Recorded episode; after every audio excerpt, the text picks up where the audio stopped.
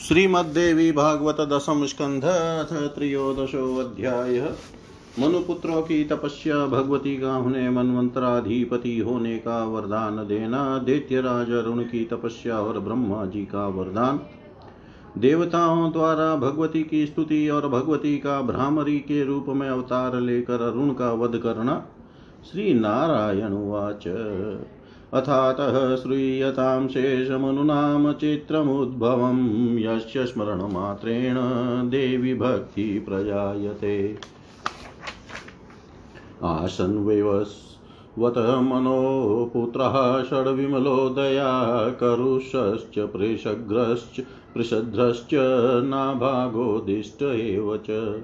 शर्यातिश्च त्रिशङ्कुश सर्व एव महाबला, ततः षडेव ते गत्वा कालिन्द्यास्तीरमुत्तमं निराहाराजितश्वासा पूजां चक्रुस्ततः स्थिता, देव्या महीमहीं मूर्तिं विनिर्मार्य पृथक् पृथक् विविधैरूपचारैस्तां पूजयामाशुरादृता ततश्च सर्व एवैते तपसारा महाबला। जीर्णपर्णाशना वायुभक्षणास्तोयजीवना धूम्रपाना रश्मिपाना क्रमशश्च बहुश्रमा ततस्तेषामादरेणाराधनं कुर्वतां सदा विमलामतिरुत्पन्ना सर्वमोहविनाशिनी। बभूवमनुपुत्रास्ते देवि पादेकचिन्तना मत्या विमलया तेषामात्मन्येवाखिलं जगत्। दर्शनं सञ्जगामाशु तदद्भुतमिवाभवत्। द्वादशवर्षान्ते तपसा जगदीश्वरी। प्रादुर्बभूव देवेशी सहस्रार्क तां दृष्ट्वा विमलात्मानो राजपुत्रा षडेव ते। तुष्टुवुर्भक्तिनम्रान्तः कर्णाभावसंयुता राजपुत्रा ऊचु महेश्वरी जयेशानी परमे करुणालये वागवाराधनप्रीते वागभव प्रतिपादिते क्लिङ्कारविग्रहे देवी क्लिङ्कारप्रीतिदायिनी कामराज मनोमोददायिनीश्वरतोषिणी महामायै मोदपरे महासाम्राज्यदायिनी विष्णवर्कहरशक्रादिस्वरूपे भोगवर्धिनी। एवं स्तुता भगवती राजपुत्रैर्माहात्मभिः प्रसादसुमुखी देवी प्रोवाच वचनं शुभं। देव्युवाच राजपुत्रा, महात्मानो भवन्तस्तपसायुता। निष्कल्मषाः शुद्धिधियो, जाता वै मधुपाशनात्, वरं मनोगतं सर्वं याचध्वमविलम्बितम् प्रसन्नाहं प्रदास्यामि युष्माकं मनसि स्थितं राजपुत्राऊचु देवि निष्कण्टकं राज्यं सन्ततिश्चिरजीविनी भोगाव्याहतः कामं यशतेजोमतिश्च कुण्ठितत्वं सर्वेषामेव एव वरोहित। देव्युवाच एवमस्तु च सर्वेषां भवतां यन्मनोगतम् अथान्यदपि मे वाक्यं श्रूयतामादरादिदम्। भवन्त सर्व एवैते मन्वन्तरपतीश्वरा सन्तत्या दीर्घया भोगैरनेकैरपि सङ्गम अखण्डितबलेश्वर्यं यशस्तेजो विभूतय भवितारो मत्प्रसादाद्राजपुत्रा क्रमेण तु श्रीनारायण उवाच। एवं तेभ्यो वरान् दत्त्वा भ्रामरी जगदम्बिकान्तर्धानं जगामाशु भक्त्या ते संस्तुता सती ते राजपुत्राः सर्वेऽपि तस्मिन् जन्मन मन्यनुत्तमं राज्यं मही गतान् भोगान् बुभुजुश्च महोजश। सन्ततिं चाखण्डितां ते समुत्पाद्य महीतले वंशं संस्थापय सर्वेऽपि मनुनां पतयो भवन्। भवान्तरे क्रमेणेव सावर्णि पदभागिनी भवान्तरे क्रमेणेव सावर्णीपदभागिन्य प्रथमो दक्ष सावर्णी नर्मो मनुरीरित प्रथमो दक्ष सावर्णिर्नवमो मनुरीरित। अव्याहतबलो देव्या प्रसादादभवद्विभू द्वितीयो मेरुसावर्णी दशमो मनुरेव च। बभूव मन्वन्तरोपो महादेवी प्रसादत, तृतीयो मनुराख्यात् सूर्यसावर्णिनामक, एकादशो महोत्साहस्तप्साश्वेन भावित चतुर्थचन्द्रसावर्णी द्वादशो मनुराग्विभु, देवी समाराधेञ्जातो मन्वन्तरेश्वर, पञ्चमो रुद्रसावर्णिस्त्रयोदशमनुस्मृत महाबलो महासत्त्वो बभूव जगदीश्वर, षष्ठश्च विष्णुसावर्णिश्चतुर्दश मनुकृति। बभूव देवी वरतो जगतां प्रथित प्रभु, चतुर्दशे ते मनवो महातेजो बलेर्युता। देव्याराधनतः पूज्या, वन्द्या नित्यश। महाप्रतापिन सर्वे भ्रामर्यास्तु प्रसादत। नारद उवाच, केयं सा भ्रामरी देवी, कथं जाता किमात्मिका तदाख्यानं वद प्राज्ञ विचित्रं शोकनाशकं। न तृप्तिम् पिबन देवी कथामृतम्। अमृतं पिबतां मृत्युर्नाश्य श्रवणतो यत्। श्रीनारायण उवाच। शृणु नारद वक्ष्यामि। जगन्मातुर्विचेष्टितम् अचिन्त्या व्यक्तरूपाया विचित्रं मोक्षदायकम् यद्यचरित्रं श्रीदेव्यास्तत्सर्वं लोकहेतवे निर्व्या। जया करुणया पुत्रे मातुर्यथा तथा। पूर्वं दैत्यो महानाशी, दरुणाख्यो महाबल, पाताले देवद्वेषी महाखल। स देवान् चेतुकामश्च चकार परमं तप। पद्मसम्भवमुद्दिश्य स नस्त्राता भविष्यति। गत्वा हिंवतः पार्श्वे गङ्गाजलसुशीतले पक्वपर्णाशनो योगी सनिरुध्य मरुद्गण। गायत्री जप संसक्त सकामस्तमसायुत दशवर्षसहस्राणि ततो वारिकनाशन। दशवर्षसहस्राणि सत्ततः पवन पवनभोजन दशवर्षसहस्राणि निराहारो भवतत।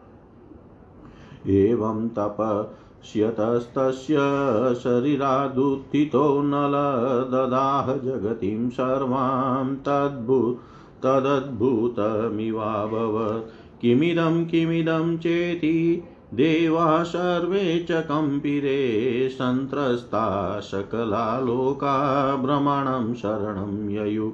विज्ञापितं देववरे श्रुत्वा तत्र चतुर्मुख गायत्रीसहितो हंस समारूढो ययो मुदा। प्राणमात्रावशिष्टं तं धमनिषत्सङ्कुलं शुष्कोदरं क्षामगात्रम् ध्यानमीलितलोचनं ददर्श तेजसा दीप्तं द्वितीयमिव पावकं वरं वरय भद्रं ते वत्सयन्मनसि स्थितम् श्रुतिमात्र श्रुतिमात्रेण सन्तोषकारकं वाक्यमुचीवान् श्रुत्वा ब्रह्ममुखाद्वाणीं सुधाधारामिवारुण उन्मीलिता च पुरतो ददश जलोद्भवम् गायत्रीसहितं देवं चतुर्वेदसमन्वितम् अक्षस्रकुण्डिकाहस्तं जपन्तं ब्रह्म शाश्वतं दृष्टवोत्थाय नम। ननामात स्तुत्वा च विविधे स्तवे वरं वव्रेष्वबुद्धिस्तं मा भवेन्मृत्युरित्यपि श्रुत्वारुणवचो ब्रह्मा, बोधयामाश सादरम् ब्रह्मविष्णुमहेशाद्यां मृत्युना कवलीकृता तदानीशां तु का वार्ता मरणे दानवोत्तम। वरं योग्यं ततो ब्रूहि दातुं ह्य शक्यते मया। नात्राग्रहं प्रकुर्वन्ति बुद्धिमन्तो जना क्वचित्। इति ब्रह्मवचः श्रुत्वा पुनः प्रोवाच सादरं न युद्धेन च शस्त्रास्त्रान्न पुंभ्यो नापि योषित। द्विपाद्भयो वा चतुष्पाद्भयो नो भयाकारततस्ता। भवेन्मे मृत्युरित्येव देवदेयी वरं प्रभु। बलं च विपुलं देहि, येन देवजयो भवेतिति तस्य वच श्रुत्वा तथास्त्वीति वचो ब्रवीत् दत्त्वा वरं जगामाशु पद्मजस्वं निकेतनं। ततोऽरुणाख्यो दैत्यास्तु पातालात् स्वाश्रयस्थिता दैत्यनाकारयामाश ब्रह्मणो वरदर्पित। आगत्य ते असुरा सर्वे दैत्येशं च तं प्रचक्रिरे। दूतं च प्रेषयामाशुर्युद्धार्थममरावतीम् दूतवाक्यं तदा श्रुत्वा देवराङ्भयकम्पित। देवै सार्धं जगामाशु भ्रमण सदनं प्रति ब्रह्मविष्णुपुरस्कृत्य जग्मुस्ते शङ्करालयं। विचारं चक्रिरे तत्र वधार्थं ते शूरद्रुहामेतस्मिन् समये तत्र दैत्यसेना समावृत। अरुणाख्यो दैत्यराजो जगामाशु त्रिविष्टपं सूर्येन्दुयमवग्नीनामधिकारान् पृथक् पृथक् स्वयं चकार तपसा नानारूपधरो मुने स्व स्वस्थानच्युता सर्वे जग्मुकैलासमण्डलं संसंसु शङ्करं देवा स्वस्वदुःखं पृथक् पृथक् महान् विचारस्तत्रासीत् किं कर्तव्यमत परं न युद्धेन च शस्त्रास्त्रेण पुंभ्यो नापि योषित द्विपाद्भयो वा चतुष्पाद्भयो नो भयाकारतोऽपि वा। मृत्युर्भवेदिति ब्रह्मा प्रोवाच वचनं यत इति चिन्तातुरा सर्वे कर्तुं किञ्चिन च क्षमा। एतस्मिन् समये तत्र वागभूतशरीरिणी भजध्वं भुवनेशानीं सा वः कार्यं विधास्यति गायत्री जपसंसक्तो दैत्यराण्यदितां त्यजेत् मृत्युयोग्यस्तदा भूयादित्युच्चैस्तोषकारिणि। श्रुत्वा देवीं तथा वाणीं मन्त्रयामाशुरादृता बृहस्पतिं समाहूय वचनं प्राह देवरा। गुरो गच्छ शूराणां तु कार्यार्थमसुरं प्रति यथा भवेच्च गायत्री त्यागस्तस्य तथा कुरु। अस्माभिः परमेशानी सेव्यते ध्यानयोगत प्रसन्ना सा भगवती, सायं ते करिष्यति। इत्यादिश्य गुरुं सर्वे जग्मुजामुनधेश्वरीं सास्मान् दैत्यभयत्रस्तान् पालयिष्यति शोभना। तत्र गत्वा तपश्चर्यां चक्रु सर्वेषु निष्ठिता, मायाबीजजपाशक्ता देवीमक्कपरायणाम् बृहस्पतिस्तदा शीघ्रं जगामाशुरसन्निधौ आगतं मुनिवर्यं तं पप्रचात सदेत्यरात् मुने कुत्रागमकस्मात् किमर्थमिति मे वद, नाहं युष्मतपक्षपाती प्रत्युतारातिरेव च। इति तस्य वच श्रुत्वा प्रोवाच मुनिनायक, अस्मत्सेव्या च सा च या देवी सातव्या पूज्यते निशम् तस्माद् स्मत्पक्षपाती न भवेस्त्वं कथं वद इति तस्य वच श्रुत्वा मोहितो देवी देवमायया। तत्याज परमं मन्त्रम् सत्तम गायत्रीत्यागतो दैत्यो निस्तेजसको बभूवः। कृतकार्यो गुरुस्तस्मात् स्थानान्निर्गतवान् पुनः ततो वृतान्तमखिलं कथयामास वज्रिणे। सन्तुष्टास्ते शुरा सर्वे भेजिरे परमेश्वरीम् एवं बहुगते काले कस्मिंश्चित् समये मुने।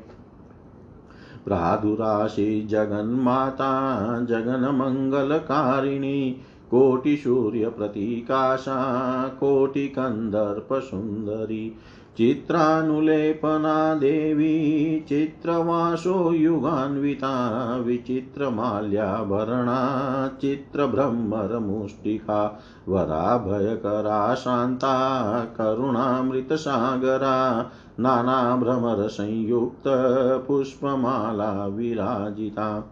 भ्रामरीभिर्विचित्राभिर्सङ्ख्याभिः समावृता भ्रमरेर्गायमानेश्च ह्रीङ्कारमनुमन्वहं समन्ततपरिवृता कोटिकोटिभिरम्बिका सर्वशृङ्गारवेषाढ्या सर्ववेदप्रशंसिता सर्वात्मिका सर्वमयी सर्वमङ्गलरूपिणी सर्वज्ञा सर्वजननी सर्वसर्वेश्वरी शिवा।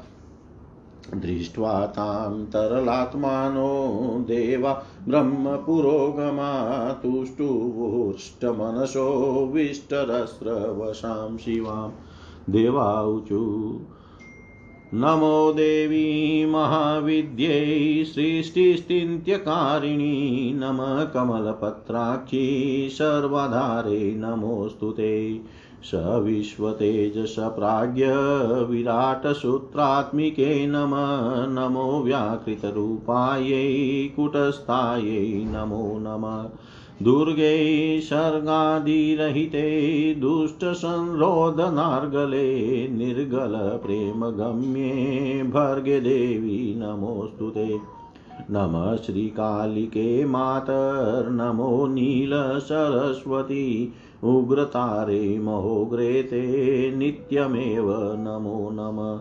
नमः पीताम्बरे देवी नमस्त्रिपुरसुन्दरी नमो भैरवी मातङ्गी, धूमावती, नमो नमः। छिन्नमस्ते नमस्तेस्तु क्षीरसागरकन्यके नमः शाकम्भरी शिवे, नमस्ते रक्तदन्तिके। निशुम्भशुम्भदलनी रक्तबीजविनाशिनी धूम्रलोचननिर्नाशे वृत्रासुरनिबहिर्नि। चण्डमुण्डप्रमथिनी दानवान्तकरे शिवे, नमस्ते विजये गङ्गे शारदेविकचानने पृथ्वीरूपे दयारूपे तेजोरूपे नमो नमः, प्राणरूपे, महारूपे, भूतरूपे, नमोऽस्तु ते। विश्वमूर्ते, दयामूर्ते, धर्ममूर्ते, नमो नम। देवमूर्ते, ज्योतिर्मूर्ते, ज्ञानमूर्ते, नमोऽस्तु ते। गायत्री वरदे देवी सावित्री च सरस्वती, नमः स्वाहेश्वरे मातर्दक्षिणे ते नमो नमः। नेति नेतीति वाक्येर्या बोध्यते सकलागमे सर्वप्रत्यकस्वरूपां तां भजां परदेवताम्। भ्रमरेर्वेष्टिता यस्माद्भ्रामरीया ततः स्मृता तस्यै देव्यै नमो नित्यं नित्यमेव नमो नमः। नमस्ते पार्श्वयो पृष्ठे, नमस्ते पुरतोऽम्बिके नम ऊर्ध्वं नमश्चाध सर्वत्रैव नमो नमः। कृपां कुरु महादेवी मणिद्वीपादिवासिनी अनन्तकोटिब्रह्माण्डनायिके जगदम्बिके। जय देवी जगन्मात जय देवी परात्परे। जय श्रीभुवनेशानी जय सर्वोत्तमोत्तमै। कल्याणगुणरत्नानामाकरे भुवनेश्वरी, प्रसीद परमेशानी, प्रसीद जगतोरणे। श्रीनारायण उवाच। इति देववचः श्रुत्वा प्रगल्भं मधुरं वच। उवाच जगदम्बा सा मतकोकिलभाषिणी। देव्युवाच। प्रसन्नाहं सदा देव्या वरदेशशिखामणि ब्रुवन्तु विबुधा सर्वे यदेव शाचिकीर्षितं देवी वाक्यं सुरा श्रुत्वा प्रोचु दुःखस्य कारणं, दुष्टदैत्यस्य चरितं, जगद्बाधाकरं परं। देवब्राह्मणवेदानां हेलनं, नाशनं, तदा स्थानभ्रंशं सुराणां च कथयामाशुरादृता ब्रह्मणो वरदानं च यथावते समुचिरे, श्रुत्वा देवमुखाद्वाणीं महाभगवती तदा। प्रेरयामास हस्तस्तान् भ्रमरान् भ्रामरी तदा पार्श्वस्थानग्रभागस्थानारूपधरास्तथा जनयामास बहुशो ये व्याप्तं भुवनत्रयं मठचियुतवतेषां समुदायस्तु निर्गत। तदान्तरिक्षं तैर्व्याप्तम् अन्धकारक्षिता बभूद्दिवि पर्वतशृङ्गेषु द्रुमेषु विपिनेष्वपि ब्रह्मरा एव सञ्जातास्तदभू मिवाभवत् ते सर्वे दैत्यवञ्चाशी, धारयामाशुरद्गता। नरं मधुहरं यद्वन्मक्षिकाकोपसंयुता उपायो न च शस्त्राणां तथास्त्राणां तदाभवत् न युद्धं न च सम्भाषा, केवलं मरणं खलु। यस्मिन् स्थिलये ये स्थिता दैत्या यथा यथा तत्रैव च तथा सर्वे मरणं प्रापुरुत्स्मया परस्परं समाचारो न कस्याप्यभवत्तदा। क्षणमात्रेण ते सर्वे विनष्टादेत्यपुङ्गवा कृतवेतं ब्रह्मराकार्यं देवि निकटमाययु। आश्चर्यमेतदाश्चर्यमिति लोकासमुचिरे किं चित्रं जगदम्बाया यस्य मायेयमीदृशि। ततो देवगणा सर्वे ब्रह्मविष्णुपुरोगमा निमग्ना हर्षजलधो पूजयामाशुरम्बिकां नानोपचारैर्विविधैर्नानोपायनपानय जयशब्दं प्रकुर्वाणा मुमुचुषु मनांसि च। दिवि दुदुम्बयो नेदुर्ने ऋतुश्चाप्सरो गणा पेठुर्वेदान् मुनिश्रेष्ठा गन्धर्वाद्या जगुस् जगुस्तथा मृदङ्गमूर्जावीणा ढकाडमरुणीष्वने घण्टाशङ्खनिनादैश्च व्याप्तमासीत् जगत्त्रयम् नानास्तोत्रैस्तदा स्तुत्वा मूर्धन्यादायाञ्जलिस्तदा जयमाथ, जयेशानित्येवं सर्वे समुचिरे। ततस्तुष्टा महादेवी वरान् दत्त्वा पृथक् पृथक् विपुलां भक्तिं प्रातिता ते ददोचतां। पश्यतामेव देवानामन्तर्धानं गतागत इति ते सर्वमाख्यातं भ्रामर्याश्चरितं महत्। पठतां शृण्वतां चैव सर्वपापप्रणाशनं श्रुतमाश्चर्यजनकं संसाराणवतारकम् एवं मनुनां सर्वेषां चरितं पापनाशनं। देवी महात्म्यं संयुक्तं पठन् शृण्व, शृण्वन् शुभप्रदं। यश्चेत्तत्पठते नित्यं शृणुयाद्योऽनिशं नर सर्वपापविनिर्मुक्तो देवि सायुज्यमाप्नुयात्। सर्वपापविनिर्मुक्तो देवि सायुज्यमाप्नुयात्। श्री नारायण बोले, इसके बाद इसके बाद आप शेष मनुओं की अद्भुत उत्पत्ति के विषय में सुनिए, जिसके स्मरण मात्र से देवी भक्ति उत्पन्न हो जाती है। वैवस्वत मनु के करुष पुरुष वैवस्वत मनु के करुष पुरुष ध्र नाभाग दिष्ट सरयाति तथा त्रिशंकु नामक उज्ज्वल यश वाले छह पुत्र थे, वे सब महान पराक्रमी थे। वे छहों पुत्र यमुना के पावन तट पर जाकर निराहार रहते, वे अपने श्वास पर नियंत्रण रखकर वहीं स्थित होकर भगवती की उपासना करने लगे। भगवती की अलग अलग पार्थिव मूर्ति बनाकर वे भांति भांति के उपचारों से आदर पूर्वक उनकी पूजा करते थे। इसके बाद उन सभी महाबली तथा महातपस्वी मनुपुत्रों ने क्रमशः सूखे पत्तों, वायु, जल, धूम्र तथा सूर्य की किरणों के आहार पर जीवन धारण करते हुए घोर तपस्या की। तत्पश्चात आदर पूर्वक देवी की अनवरत आराधना कर रहे उन पुत्रों के मन में समस्त मोहों को नष्ट कर देने वाली निर्मल बुद्धि जागृत हुई। वे मनुपुत्र एकमात्र भगवती के चरणों में ही मन लगाए हुए थे। विशुद्ध बुद्धि के प्रभाव से उन्हें शीघ्र अपने ही भीतर संपूर्ण जगत दिखाई पड़ने लगा। वह अद्भुत स्थिति थी। इस प्रकार बारह वर्षों के पश्चात उनके तप से हज़ारों सूर्यों के समान कांति वाली जगत की स्वामिनी देवेश्वरी प्रकट हुई। तब विमल आत्मा वाले वे चौ राजकुमार देवी को देखते ही विनम्रता भाव विवल होकर भक्तिपूर्ण अंतकरण से उनकी स्तुति करने लगे। राजकुमार बोले, हे महेश्वरी, हे ईशानी, हे परमे, हे करुणालय, हे वाग्भव, बीज मंत्र की आराधना से प्रसन्न होने वाली हे भव मंत्र से प्रतिपादित होने वाली, हे क्लिंकार रूपी विग्रह वाली हे क्लिंग बीज मंत्र से उपासित होने पर प्रीति प्रदान करने वाली, हे कामेश्वर के मन को प्रसन्नता प्रदान करने वाली, हे परमेश्वर को संतुष्ट करने वाली, हे महामाये, हे मोद परे, हे महान साम्राज्य देने वाली, हे विष्णु, सूर्य, महेश, इंद्र आदि के स्वरूप वाली हे भोग की वृद्धि करने वाली आपकी जय हो। इस प्रकार उन महात्मा राजपुत्रों के स्तुति करने पर प्रसन्नता से सुंदर मुख वाली भगवती उनसे कल्याणमय वचन कहने लगी।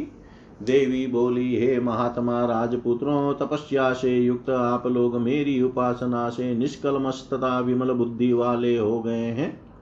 अब आप लोग अपना मनोवांचित वर शीघ्र ही मांग लीजिए, मैं अतीव प्रसन्न हूँ। इस समय आप लोगों में, के मन में जो भी होगा, वह सब मैं अवश्य दूँगी। राजपुत्र बोले, हे भगवती, निष्कंटक राज्य, दीर्घजीवी संतान, अखंडित भोग, यथेच यश, तेज बुद्धि तथा सभी से अपराजयता हमें प्राप्त हो जाए। यही हमारे लिए हितकर वर है। देवी बोली, ऐसा ही हो, आप सभी की जो मनोगत कामनाएँ हैं, वे पूर्ण होगी। अब आप लोग मेरी एक और बात सावधान सुनकर सुन लीजिए, सावधान होकर सुन लीजिए। हे राजपुत्रों, मेरी कृपा से आप सभी लोग क्रम से मनमंत्राधिपति बनेंगे। दीर्घजीवी संतानें तथा अनेक प्रकार के भोग आपको प्राप्त होंगे। अखंडित बल, ऐश्वर्य यस्तेज तथा विभूतियाँ, ये सब आपको प्राप्त होंगे। श्री नारायण बोले, इस प्रकार उन राजकुमारों के भक्ति पूर्वक स्तुति करने पर साध्वी भ्रामरी जगदम्बिका उन्हें वर प्रदान कर तत्काल अंतर्धान हो गई।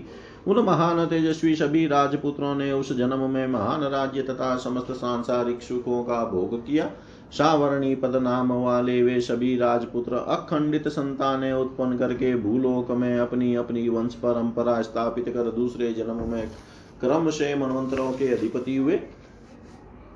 दक्ष सावर्णी नामक पहले राजपुत्र नौवे मनु कहलाए। भगवती की कृपा से वे अव्याहत बल वाले तथा परम ऐश्वर्यशाली हुए।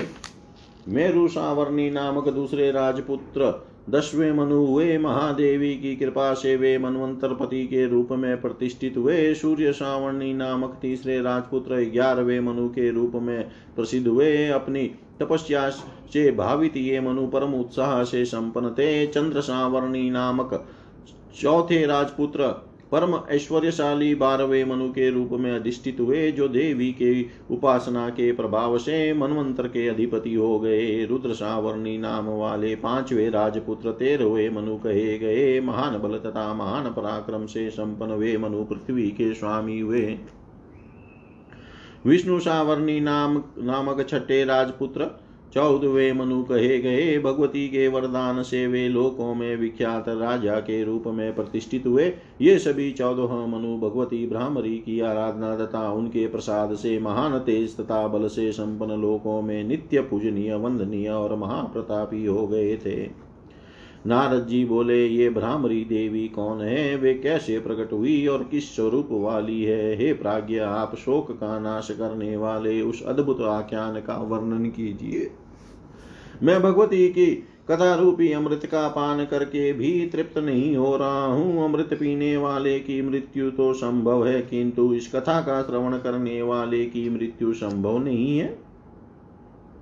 श्री नारायण बोले, हे नारद, अब मैं अचिंत्य तथा व्यक्त स्वरूपिणी जगत जननी की मोक्षदायिनी अद्भुत लीला का वर्णन करूँगा। आप सुनिए।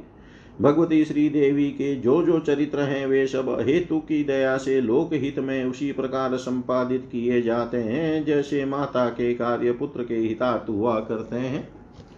पूर्व काल में अरुण नामक एक महान बलशाली दैत्य था देवताओं से देश रखने वाला वह घोर नीच दानव दैत्यों के निवास स्थान पाताल में रहता था। देवताओं को जीतने की इच्छा वाला वह दैत्य हिमालय पर पहुंचकर उसके समीप अत्यंत शीतल गंगा जल पद्म योनि ब्रह्मा को प्रसन्न करने के उद्देश्य से यह सोचकर कठोर तप करने लगा कि एकमात्र वे ही हमारे रक्षक हो सकते हैं। सूखे पत्तों के आहार पर रहते हुए वह अपना श्वास रोक कर तमोगुण से युक्त हो, सकाम भाव से योग परायण होते हुए गायत्री मंत्र के जप में लीन हो गया। इसके बाद दस हज़ार वर्षों तक जल कण पीकर पुनः दस हज़ार वर्षों तक वायु के आहार पर और पुनः दस हज़ार वर्षों तक वह पूर्ण रूप से निराहार रहा। इस प्रकार तप करते हुए उस दैत्य के शरीर से अग्नि उठी, जो संपूर्ण जगत को जलाने लगी, वह एक अद्भुत घटना थी। यह क्या यह क्या, ऐसा कहते हुए सभी देवता कांपने लगे, तथा सभी प्राणी भयभीत तो हो गए। वे ब्रह्मा जी की शरण में गए। वहाँ सभी श्रेष्ठ देवताओं ने वह बात बताई। उसे सुनकर चतुर्मुख ब्रह्मा जी गायत्री सहित हंस पर सवार होकर प्रसन्नता पूर्वक वहाँ गए। उस समय उस दैत्य के सैकड़ों नाड़ियों से युक्त शरीर में प्राण मात्र अवशिष्ट था। उसका उदर सुख गया था, शरीर अत्यंत क्षीण हो गया था। आँखें मूंद कर वह ध्यान में अवस्थित था तथा अपने तेज से दूसरे अग्नि की भांति प्रतीत हो रहा था। ऐसे उस दैत्य को ब्रह्मा जी ने देखा और तब श्रवण मात्र से ही संतुष्टि प्रदान करने वाला यह वाक्य उससे कहा, हे वत्स, तुम्हारा कल्याण हो, तुम्हारे मन में जो भी हो, वो मांग लो। ब्रह्मा जी के मुख से अमृत की धारा के सदृश वाणी सुनकर अरुण ने जब आँखें खोली, तब उसने गायत्री को साथ लिए हुए चारों वेदों को धारण किए हुए, हाथों में अक्षमाला तथा कुंडी का ग्रहण किए हुए, तथा शाश्वत ब्रह्मा का जप करते हुए पद्म योनि ब्रह्मा जी को सामने देखा। उसने ब्रह्मा जी को देखते ही उठकर प्रणाम किया तथा अनेक विध स्त्रोत्रों से उनकी स्तुति करके अपनी बुद्धि में स्थित वर की याचना की कि मेरी मृत्यु कभी न हो। अरुण का यह वचन सुनकर ब्रह्मा जी ने उसे आदर पूर्वक समझाया, हे दानव श्रेष्ठ, जब ब्रह्मा, विष्णु, महेश आदि भी मृत्यु के ग्रास बन जाते हैं तो फिर मृत्यु के संबंध में अन्य लोगों की बात ही क्या? अतएव तुम दूसरा उचित वर मांगो, जिसे मैं तुम्हें दे सकूँ। बुद्धिमान लोग इस विषय में कभी भी आग्रह नहीं करते। ब्रह्मा जी का यह वचन सुनकर उसने पुनः आदर पूर्वक कहा, हे प्रभो, हे देव तो फिर मुझे यह वर दीजिए कि मेरी मृत्यु न युद्ध में हो, न अस्त्र शस्त्र से हो, न पुरुष से हो, न स्त्री से हो, न दो पैर वाले, न चार पैरों वाले प्राणियों से और न तो उभय आकार वाले प्राणी से ही हो। इसके साथ साथ मुझे अत्यधिक बल भी दीजिए जिससे देवताओं पर मेरी विजय स्थापित हो जाए। अरुण की यह बात सुनकर ब्रह्मा जी ने तथास्तु ऐसा वचन कह दिया और इस प्रकार उसे वर प्रदान करके वे तत्काल अपने लोक चले गए। तत्पश्चात ब्रह्मा जी से वरदान पाकर अभिमान में चुरु अरुण नामक दैत्य ने अपने आश्रित रहने वाले पातालवासी दैत्यों को बुला लिया। पाताल से आकर उन सभी दैत्यों ने उसे दैत्य का दैत्यों का राजा बना दिया और देवताओं से युद्ध करने के अभिप्राय से देवपुरी के लिए एक दूत भेजा। दूत की बात सुनकर देवराज इंद्र भय से कांपने लगे और शीघ्र ही देवताओं के साथ ब्रह्मलोक के लिए चल पड़े। वहाँ से पुनः ब्रह्मा तथा विष्णु को आगे करके वे देवता शिवलोक पहुँचे और वहाँ देव शत्रु राक्षसों के वध के लिए विचार विमर्श करने लगे। उसी समय वह अरुण नामक दैत्यराज दैत्य सेना को साथ में लेकर स्वर्ग स्वर्ग पहुँच गया। हे मुने अपनी तपस्या से अनेक रूप धारण करने वाले उस दैत्य ने सूर्य चंद्रमा यम तथा अग्नि के समस्त अधिकारों को पृथक पृथक अपने अधीन कर लिया।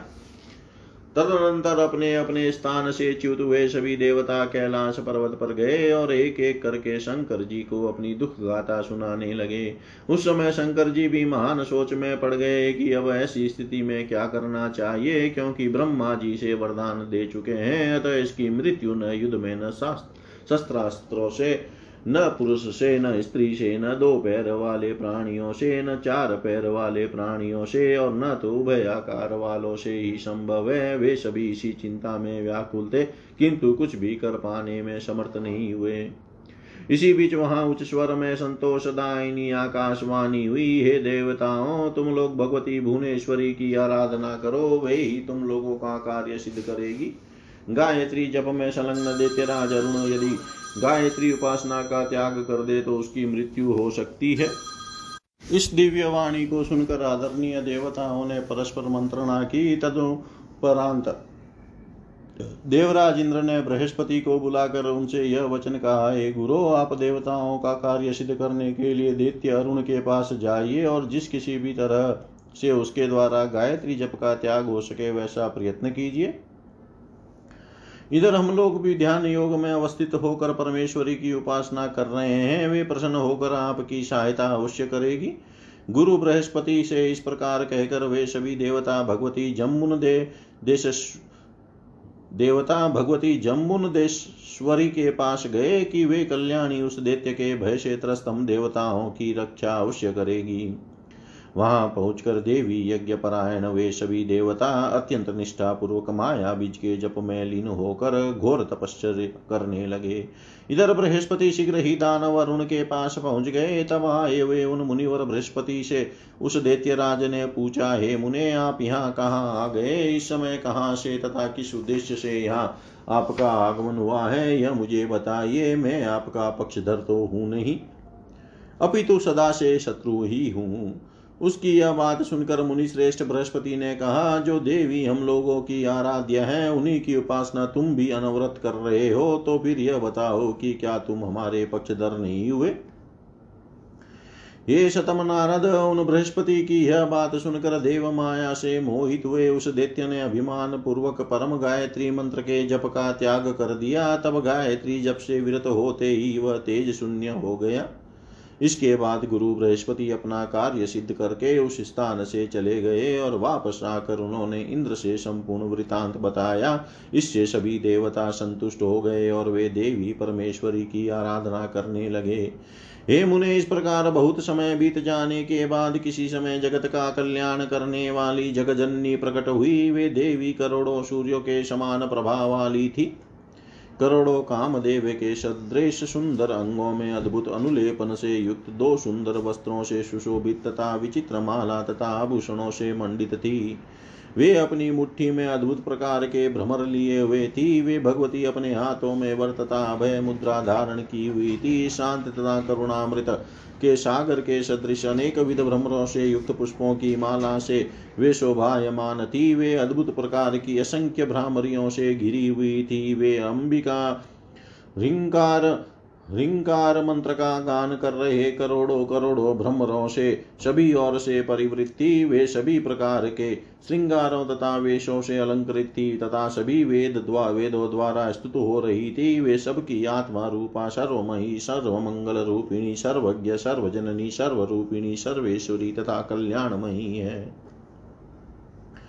उन्हें देख कर ब्रह्मा जी को आगे करके दीन देवगण प्रश्नचित होकर वेदों में प्रतिपादित देवी की स्तुति करने लगे। देवता बोले, सृष्टि पालन तथा सहार करने वाली हे देवी, हे महाविद्ये, आपको नमस्कार है। हे कमल पत्र के समान नेत्रों वाली, आपको नमस्कार है। हे समस्त जगत को धारण करने वाली, आपको नमस्कार है। हे विश्व तेजस प्राज्ञ और विराट रूप के साथ सूक्ष्म रूप धारण करने वाली आपको नमस्कार है। व्याकृत तथा कुटस्थ रूप वाली आप भगवती को बार बार नमस्कार है। हे दुर्गे, हे उत्पत्ति आदि से रहित देवी, हे दुष्टों के अवरोधार्थ अर्गला स्वरूपिणी, हे अटूट प्रेम से प्राप्त की जाने वाली हे तेजोमयी देवी, आपको नमस्कार है। हे श्री कालिके आपको नमस्कार है। हे माता, आपको नमस्कार है। हे नील सरस्वती, हे उग्रतारे हे मोग्रे आपको नित्य बार बार नमस्कार है। हे पिताम्बरे, आपको नमस्कार है। हे देवी, हे त्रिपुर सुंदरी, आपको नमस्कार है। हे भैरवी, आपको नमस्कार है। हे मातंगी, हे धुमावती, आपको बार बार नमस्कार है। हे छिन्मस्ते आपको नमस्कार है। हे क्षीर सागर कन्यके, आपको नमस्कार है। हे शाकंबरी हे शिवे, हे रक्त दंतिके आपको नमस्कार है। हे शुंभ तथा निशुंभ का संहार करने वाली, हे रक्त बीज का विनाश करने वाली, हे धूम्रलोचन का वध करने वाली हे वृत्रासुर का ध्वंस करने वाली, हे चंड तथा मुंड का दलन करने वाली, हे दानवों का अंत करने वाली, हे शिवे, हे विजय, हे गंगे, हे शारदे, हे प्रसन्न मुख मुख हे प्रसन्न मुखी आपको नमस्कार है। हे पृथ्वी रूपे, हे दया रूपे, हे तेजो रूपे, आपको बार बार नमस्कार है। प्राण रूपे, हे महारूपे, हे भूत रूपे, आपको नमस्कार है। हे विषम मूर्ते हे दया मूर्ते हे धर्म मूर्ते आपको बार बार नमस्कार है। हे देव मूर्ते हे ज्योतिर्मूर्ते, हे ज्ञान मूर्ते आपको नमस्कार है। हे गायत्री, हे वरदे, हे देवी, हे सावित्री, हे सरस्वती आपको नमस्कार है।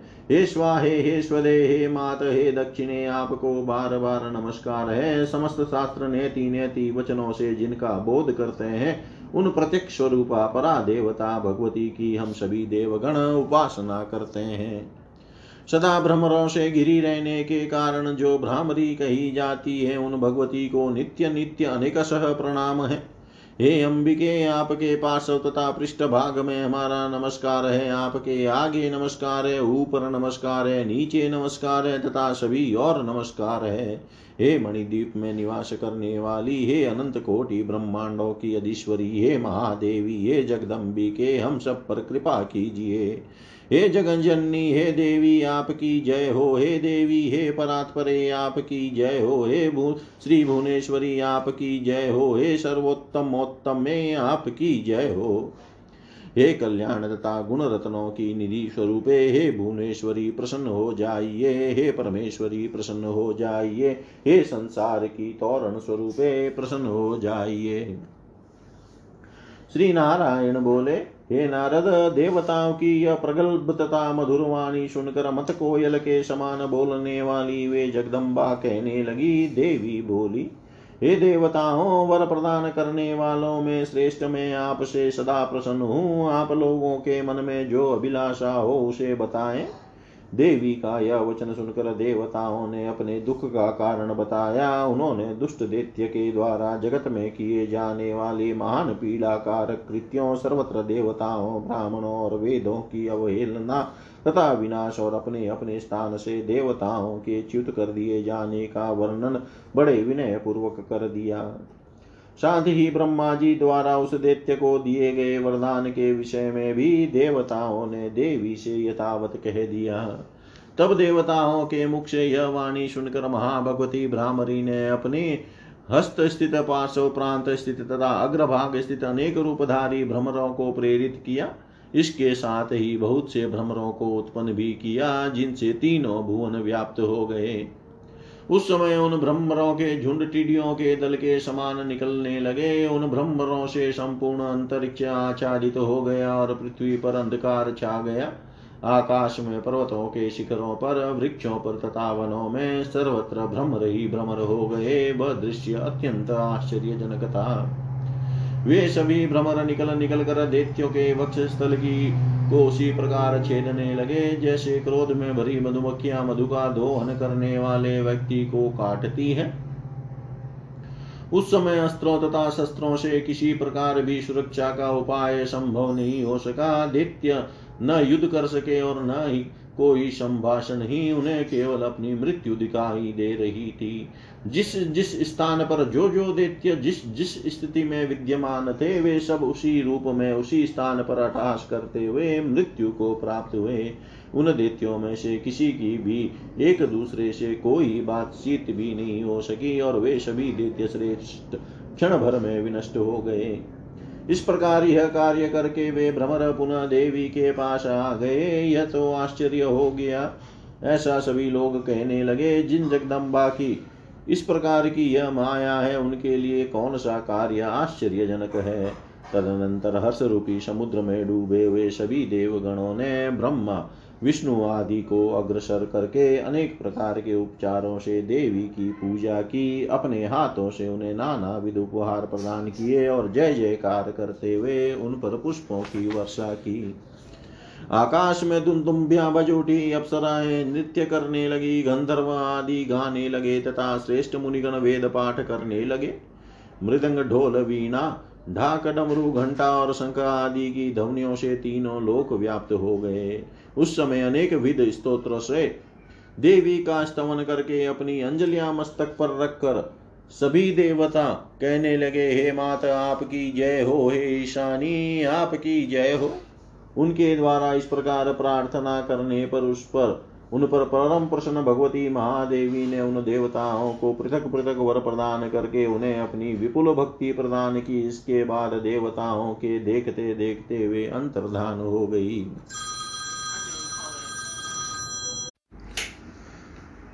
हे नारद, इस प्रकार मैंने आपसे भगवती भ्रामरी के संपूर्ण महिमाशाली चरित्र का वर्णन कर दिया, जिसके पढ़ने तथा सुनने वालों के सभी पाप नष्ट हो जाते हैं। सुनने में आश्चर्यजनक यह देवी चरित्र संसार रूपी सागर से पार कर देने वाला है।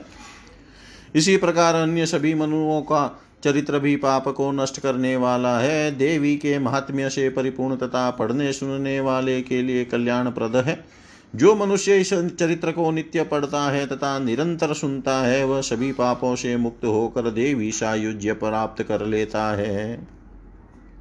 इति श्रीमद्देवी भागवते महापुराणे अष्टादशसहस्रयां संहितायां दशमस्कन्धे भ्रामरीचरित्रवर्णनं नाम त्रयोदशोऽध्याय। सर्वं श्रीशां सदाशिवार्पणम् अस्तु। ॐ विष्णवे नम, ॐ विष्णवे नम, ॐ विष्णवे नमः।